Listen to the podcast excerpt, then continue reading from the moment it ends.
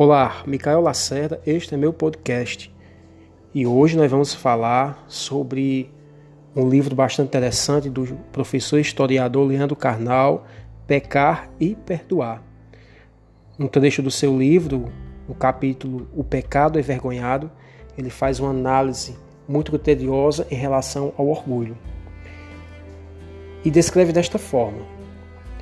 Comecei falando do mais fundamental de todos os pecados, o pecado pai, de todos os outros, o orgulho. Praticamente tudo que quebra as normas da moral estabelecida nasce desse sentimento.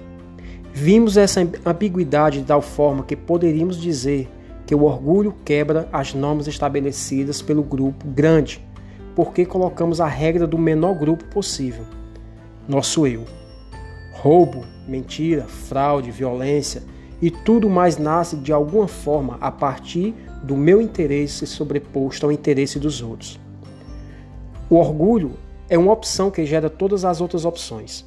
Uma mãe abnegada, nem sempre isso é um pleonasmo, que em uma crise econômica decide abrir mão do seu pão para que seu filho coma. Uma mulher que ignora o anseio da fome pelo amor maternal. É um ser capaz de um amor extremo. Porém, no fundo dessa alma materna existe o orgulho de ter feito isso, de ser boa mãe, de se dedicar ao outro mais do que a si mesmo. A certeza de que é um ser maravilhoso, talvez alimente mais do que o pão ao qual ela renunciou. Mas é preciso falar de um pecado que não é o centro do nosso sistema, mas que ocupa um espaço estranho, a inveja.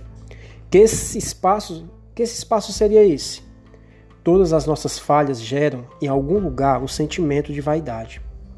Se sou cheio de ira, se transbordo de luxúria, se meu ser vive para a gula, em algum lugar algo diz que isso é bom. Há sempre orgulho na capacidade do mentiroso, na habilidade do adúltero e nas estratégias violentas de demarcação de espaço de alguém inclinado à ira. Um avarento é capaz de dizer: Eu eu sou é prevenido. Não esbanjo, não gasto. E muito é que ficam com dificuldades.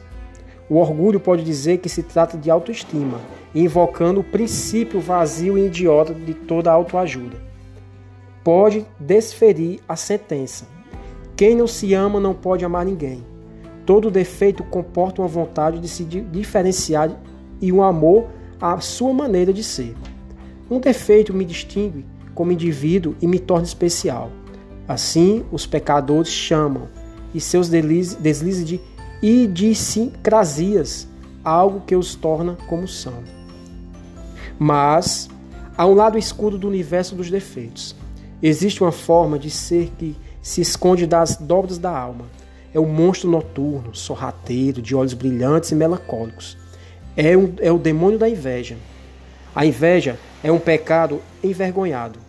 Há quem bata no peito e diga que vive para o sexo, ou para a comida, ou para a vaidade estética.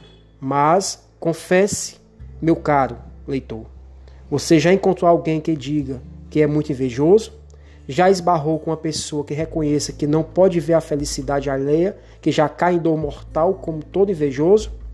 Acho que não, e veremos o motivo. Logo mais voltaremos com mais um podcast com continuação do texto de Leandro Carnal do livro Pecar e Perdoar.